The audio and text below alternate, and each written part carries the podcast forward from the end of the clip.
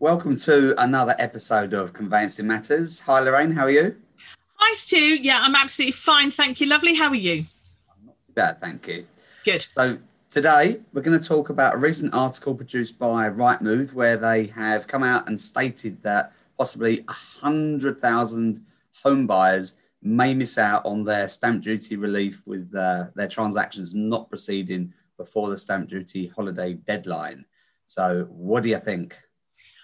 100,000. I wonder where they got that from. I had to look at the data. I'm not sure. I mean, they've got very clever algorithms, Stu. But 100,000 transactions sounds like a lot. I think an important point for headline writers and conveyancers is that to be fair to Rightmove, they've specifically said, 100,000 will miss out on their stamp duty saving. I do think it's important that people don't misinterpret that as 100,000 transactions will fail, because I don't think that's what they're saying at all. But of course, what you and I chatted about off air, Stu, is the situation you and I are very familiar with, but our conveyancing friends might be less so, is the dreaded old conveyancing ultimatum. Because I think if, as we juggernaut towards this stamp duty land tax deadline, and will it be extended, won't it? You made the point off air, didn't you? This idea that conveyancers are going to be faced with their clients saying, if we haven't exchanged by Friday, I am withdrawing. The conveyancing ultimatum, Stu, what's your view? Yeah, see, there's pros and cons, aren't there? I really like it when a client instructs me to give an ultimatum on the basis they stick to it. And when I'm advising a client, if we're going to go and do this, then you must be deadly serious, because the moment we give that ultimatum, if you don't follow that through, then any bargaining point that you have with the buyer or the seller is completely lost. So I'm sort of pros and cons with ultimatums. I really can't stand it when clients sort of throw something out the pram and it's a loose comment. Let's give an ultimatum. For me, that doesn't work. It's got to be something that's serious. It's got to be realistic. No point giving ultimatums when, we haven't, or if a buyer's not got searches or mortgage offers. It's got to be in the right context, hasn't it? Yeah, it has. And I think, again, I think we must say this every single chat we have, Stu, and I think it's going to make us sort of old conveyancing farts, really, isn't it? But, we've been doing it long enough. We've seen it often enough. And I think the issue, again, particularly for, people in the profession right now, they're just going to be put under huge pressure by, the agents, their clients and everyone else. And I can absolutely envisage a scenario where perhaps during a phone call, a client may say to their conveyancer, tell him if we haven't, exchanged by Friday, I'm withdrawing. Perhaps in utterly good faith, the conveyancer then goes to the other side and says that, and the transaction collapses. The client is going to have a go at the conveyancer and say, well, I didn't mean it. Because, of course, we're all expected to have the proverbial crystal ball, aren't we, Stu? So I know we're all dealing a lot more with email these days, but I absolutely think, again, as conveyancers, if our client says that, we've actually got to, frankly, be strong enough to go back to the client, and actually, even when clients are stressed and aggressive and difficult, which they can be, to go back and say, do you really mean this? I think we've got to be quite robust with our advice. Yeah, you're completely right. I think, number one, do you really mean it? Is that what you really want? Are you prepared to put your transaction in jeopardy? Because if the buyer or the seller can't conclude with this ultimatum, then where do you go? But I think we as lawyers have to advise the client that if the circumstances of this transaction are such that there is no way the other party can comply with this ultimatum, there's little point in actually giving it. Yeah. And sometimes I do feel, maybe as a profession, we're not strong enough in saying to the client, you're completely wasting your time. That person, they don't have their mortgage offer, they don't have their searches. Completion by Friday is never going to happen. We need to be realistic. Yeah. And plan something that maybe the buyer can adhere to. Because at the end of the day, the whole point of this is to achieve, an exchange and a completion quickly and within a time frame for a certain reason. So we just don't want to do it for the sake of it, do we? No, I absolutely agree. And I also think what clients who give an ultimatum need to realise, and frankly, quite, you know, you and I, Stu, know that they tend to be of a certain type, it must be said. You can usually see them, you can sense them a mile off, can't you? But they, and the point you made, but, you know, they do need to absolutely understand that if they give an ultimatum, they are then running the risk that their transaction falls apart. And actually, a lady I used to work with at CLT, at Central Law Training, Sue Hearn, she's fantastic. She's still in practice. As I say, that woman has got kahunas the size of footballs. I absolutely love her. And she got... she told me once she was acting for a client who received an ultimatum, and it was the old, you know, if we haven't exchanged by Friday, we're withdrawing. So Sue being Sue, she knew it wasn't going to be to happen. The matter sort of came and went. Friday tea time came and went. So she just packaged up all the papers, stuck them in an envelope and sent them back to the solicitor on the other side. They arrived on his desk on the Monday morning, and he sort of rang her all panicky and sort of said, well, what have you sent the papers back for? And Sue sort of quite rightly said, well, you know, the ultimatum's passed. Your client's said he's withdrawing. You know, we couldn't comply with it. My client's not going ahead. And of course, the solicitor on the other side got all a bit foof and sort of said, well, where's your client going to proceed? And of course, the fantastic thing, and I think the clients you and I love, Stu, are those that say, no, that's it. You gave an ultimatum, and, you know, I'm not going to proceed now. And clients will take that view. If they're given an ultimatum by the other side, there are some that will just, as a point of principle, say, no, that's unacceptable behaviour. You know, I might want your property, or I might want to sell it, but I'm not going to deal with you. And I think anybody giving an ultimatum, you know, needs to be clear about that. Definitely. Yeah, definitely. And for me, it's all about being realistic and what you're looking to achieve. And if you're looking to achieve a quick exchange and completion, and by issuing an ultimatum, it just means, you know, the buyers are not going to comply with it. There is no point, is there? So we've got to be realistic, haven't we? And, you know, as lawyers, I think we must be telling the other lawyer that we're dealing with that it's, you know, this is our client's instructions are to issue an ultimatum.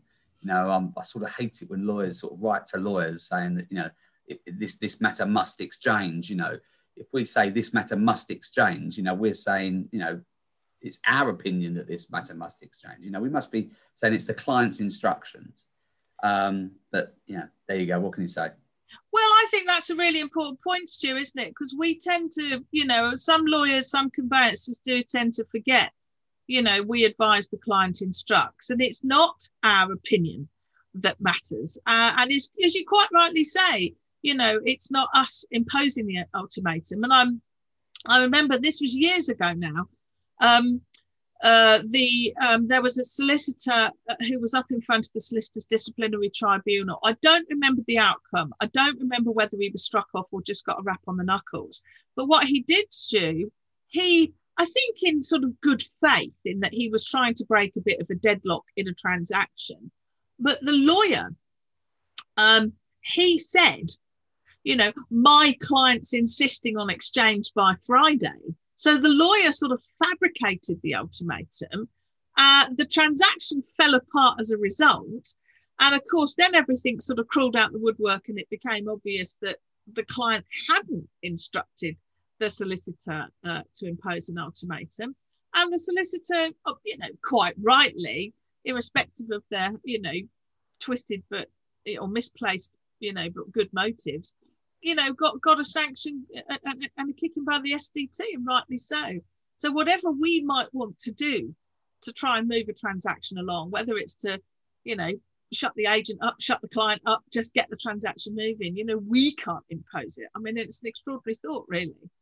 Oh, it's a horrible thought. I mean, can you imagine? If that goes wrong, big trouble. Yeah, exactly. But again, it's always us. It's always us, really, isn't it? But as I say, I think, you know, you're right about the, you know, don't give the ultimatum unless you mean it. So what advice, Stu, would you give to, you know, let's be serious, perhaps more junior members of the profession that aren't as forthright as you and I? You know, they're still working at home, or working on their own in an understaffed office in their lounge with 200 emails in their inbox. Suddenly, only 200. Yeah, yeah, okay. They're not busy then. Slow day. Okay. We've only got 8 parts. You know, what advice would you give that perhaps slightly less experienced conveyancer, Stu, who either has the client contacting them saying, "I want to impose an ultimatum," or almost as bad in a way, is in receipt of an ultimatum? What advice would you give to that more junior member of staff? I don't think there's anything too complicated about it. It's, you know, again, we've sort of highlighted this point so many times now. We are just the lawyers. We just advise the clients. So as far as I'm concerned, if we receive an ultimatum, all we simply do is send that ultimatum onto the client and explain, you know, we've received this, but these are the reasons why we are in the current state that we are, i.e., we've not got your mortgage offer, we've not got your searches.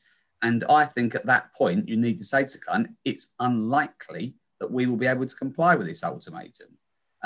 Do you want me to continue, you know, pushing your matter forward, you know, knowing this fact? And again, if clients are asking you to give this ultimatum, I think it's absolutely vital that you sort of question, well, why do you want to do that? Why do you want to give an ultimatum?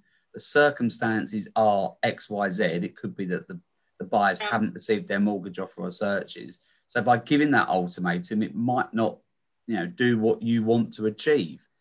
And I always make it crystal clear to clients that once you've given that ultimatum, if the buyer or the seller doesn't comply with it and you then carry on, I have no bargaining position with the other side, because anything we may say in terms of chasing or how serious we are, you know, we may pull out. It's all out the window. Once you give that ultimatum and we don't stick to it, we're not serious, are we? Yeah, I mean, it's the cry wolf thing, isn't it, really? You know, yeah, exactly. And it's the Sue Hearn point, isn't it? It's the, well, you know, aren't you going ahead? No, you know, because we can't. And now, you know, there aren't that many clients who are going to sort of, you know, then withdraw on a point of principle, but there are enough of them, I would say. Put it in context, what percentage would you say give an ultimatum and don't follow that through?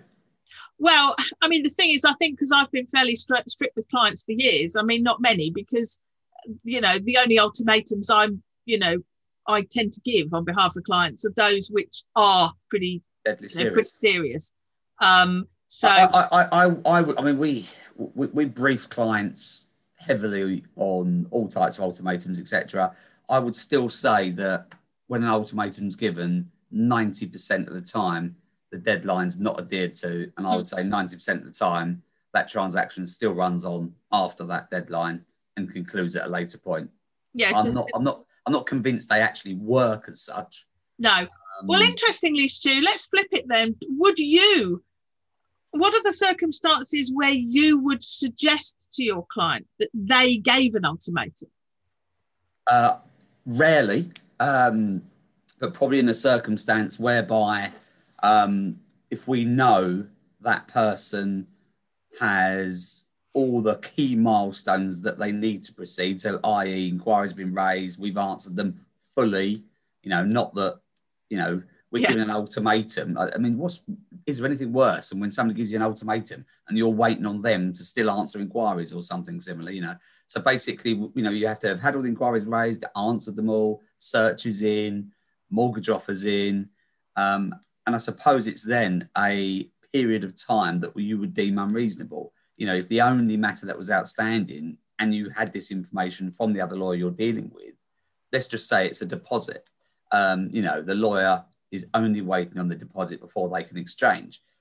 If, say, a couple of months goes past, then I would say would be unreasonable that we're still waiting for a buyer to deliver that money. So that's the sort of circumstances, I suppose, when maybe one might be necessary. Yeah, and I even think in that circumstance, you've got to be, again, really clear to your client and say, but if that, you know, because what you're actually saying to them is, look, we're, you know, this could lead to you withdrawing from the transaction and then have to go to the market and start again. Yeah, you are. That's exactly what you're saying. You are saying to the client, look, it's up to you whether you want to carry, you know, let this linger on. If you give this ultimatum, you are really, worst case scenario, saying that you are going to pull out if it doesn't go by this date, and then you're going to have to either remarket or look for another property to buy. Yeah, I think, you know, I can see with this Rightmove figure of, you know, this 100,000 potentially going to miss the deadline. I mean, I think, to be fair, there are a very significant number of buyers who are not going to, you know, throw their money down the drain, and they're just going to, you know, if they stood to make a 3K, you know, as you said earlier, you know, stamp duty land tax saving, it's just going to lead to a renegotiation, I think. Well, I think the innuendo with a lot of property experts that have made opinion on this is that these transactions are going to fall through. Everything I read is a swipe at the conveyancers, hinting that people are losing the house of their dreams and whatnot. Well, of course, it's utter tosh, you know, utter rubbish. I would suggest that most people that don't make that deadline for whatever reason will either still buy regardless, or will renegotiate the sale price, or maybe split the difference, I don't know, with a vendor. But, you know, at this stage, what are we? We're mid-January. I cannot see how anybody can predict the volumes that may miss this deadline if it is enforced by the government. And on top of that, you know, I think we're all getting a bit sick, aren't we? Sick and tired of conveyances being blamed, you know, and the conveyancers got out their game, or the conveyancers have got to take a look at themselves. It's like, you know, how many times do we have to continually say, what about the banks that can't get the mortgages off, you know, mortgage offers out? Is that our fault? What about the surveyors that you can't get booked in till May? Oh, that's our fault.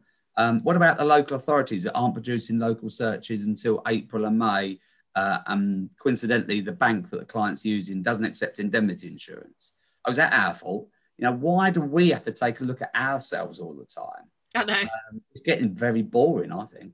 It is, and also, you know, and we've said this before, Stu, but it's just this, you know, and I genuinely do worry about the mental health of a lot of people who aren't being supported. They are just slogging away at home, you know, doing their very, very best. And my point about this complete nonsense idea that, you know, conveyancers should have been able to pivot over summer.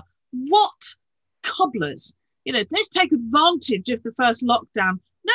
Most, you know, lots of businesses were working out whether they were going to be financially viable at this unknown time that they were going to come out of, you know, lockdown. Because when we all went into it, we had no idea when we were going to come out of it.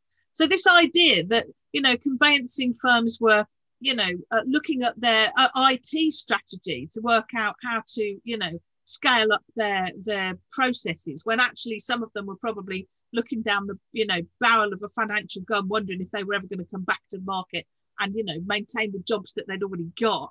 You know, I just think it's absolute rubbish. But what's really, really getting on my nerves now is this sort of blanket sort of slagging off of conveyancing staff, when the vast majority of people at the coalface are absolutely working their bits off. We all know there's poor conveyancers out there. We've all come across them. There's poor surveyors. There's poor mortgage brokers. You know, there's poor everybody. But in every industry. There, of course there are, but what I think I'm starting to feel very, very strongly is that these pleas about scale up, improve your processes, you know, new IT, do it differently, that's got to be aimed at the people at the top of these firms. They're the people making the decisions about, you know, how many £100,000 are spent on a new system that will then impact on everybody else. It's not the people at the coalface, and that's what's really, really starting to get on my nerves. It's this just sort of this, as you said, this sort of just blanket criticism. Well, I think it's the assumption, isn't it, that people are already making an assumption that clients are going to miss out because of the conveyancers. Yes. Because something that the government have imposed without consultation with the conveyancers at the end of March, and we're actually in January. Yeah. So it's not even happened yet. Well, and we've already been blamed for something that's not yet happened. You know, it is getting tedious, and you're exactly right. You know, I feel sorry for people that I see that are taking a pasting, when, you know, it's different for me because, you know, I'm a partner in this practice, so I make the decision, so I'm there to be shot at. But not some of the guys that work under my direction, if you like. Yeah. And that would apply to other law firms, wouldn't it? And other conveyancers that are out there. Yeah, it absolutely does. It applies to virtually everyone, Stu. And also, I mean, you know, property heresy, though this statement might be, I'm unconvinced that the stamp duty land tax holiday was appropriate at the time it was made anyway, because at that point, yeah, you know, the market was already dealing with the so-called pent-up demand. But you know, I mean, the surprise with the stamp duty was that the market wasn't crashing. No, you know, that, you know, I could understand the change and the implementation of it, if there was a, you know, significant signs of a drop. You know, there weren't. We were on the back of Brexit, weren't we? Things were actually riding high. So whether it needed to be done at that point, who knows? Having said that, you know, I'm a massive sort of believer that, you know, the property market is the be-all and end-all when it comes to the economy, because the property market crashes, we go into recession. So I can understand that the sort of worry that the government would have had. But the difficulty is, as we've discussed 100 times, is, you know, the cliff face that it's creating, and yeah, working in these sort of limited periods, it's very difficult as a business. You know, we would love to go out there. We would love to hire another sort of 4 or 5 fee earners. You know, what people don't understand is they don't exist. You can't go out and get them in this market because they're already working for people. They don't exist. When you've got that much additional work to recruit for such a limited time is impossible. Yeah. Well, I'm getting, you know, offers via LinkedIn and connections and all sorts to locum, for example, ever so regularly, you know, at least once or twice a week at the moment. But I suppose, Stu, perhaps to sort of end up where we started, I mean, don't forget, you know, you've got to throw into all this. And whilst we're, as businesses, coping with the additional work, the limitations in terms of time that we've got to get it done, you're then throwing in a pandemic that nobody's ever dealt with before in recent times, whereby somebody could have to go and self-isolate, then they're back, they could contract COVID, they could be ill. And of course, you can't predict, you know, from a week-to-week basis, what staff levels you may have. So it's very, very difficult. And I actually think, despite what everybody says, the professions cope with it really well. And I actually think that maybe sort of, you know, as an industry, we should take a bit of a step back, you know, stop any kind of infighting. We all know that we're under pressure. Give everyone a bit of a break. And let's stick up for ourselves. You know, when people put posts out there about it all being our fault, let's have a pop back. You know, it's about time we stood up for ourselves and told everyone. Yeah, you know, yeah. Well, funny enough, you know, I had a, you know, bit of an exchange on LinkedIn this week, you know, with that very thing in mind. And it was interesting because you know, I'm never going to have an out-and-out row with somebody on social media because I just, you know, I'm just not going to go there. But what was interesting is quite a few people sort of, you know, posted and said, oh, you know, thanks very much for saying, Lorraine, and thanks very much for sort of sticking up for us. It was quite interesting. But I suppose we could rant all morning about this stuff, Stu. But I guess we'll perhaps kind of arc back and finish where we started. Yeah. Because I do think this drive towards this deadline, whether it happens or not, is going to lead to more clients thinking about ultimatums. And I suppose the things I would just sort of conclude by saying is that, you know, if you are at home, you know, sitting on your settee, stressed with everything, you know, call on somebody else in the firm to help you if you're not sure how to deal with it. I do think that's important. And you know, as we've said, if you know, if your client is the person that wants to give the ultimatum, you've just got the bottom line is, and a client needs to be told, do you want me to impose an ultimatum? Please confirm to me yes or no. But please, can I remind you that if you do, you may lose this transaction. This transaction may fall apart as a result of you giving the ultimatum. Do you want me to do that on your behalf or don't you? That and also we need to say that, you know, by giving this ultimatum, my opinion is that it won't make any difference because the person you're giving the ultimatum to has no control over the local authority that's taking, you know, 3 months to produce searches, yeah, or whether it's with the mortgage or the survey, whatever the case may be. So I think sometimes if there are realistic circumstances and everything's transparent, then we should be saying to a client, that ultimatum is going to be impossible for your buyer to achieve because, yeah, of this situation. But it's actually, want me to give it? I'll give it. You instruct me to give it, I'll do it. But I don't think it's going to make much difference. No, and I think particularly in you know, if you're in a chain that right now, well, you might as well forget it, to be honest. Well, as I say, I think we could go on all day, Stu, but yeah, but it's lovely to see you. Lovely to see you looking better, I must say. And yeah, I think it's a shave that does it. Yeah. I must start myself, actually. Now you mentioned it. All right, lovely. Well, you take care, and I'll see you really soon. No worries. Take care, Lorraine. Bye.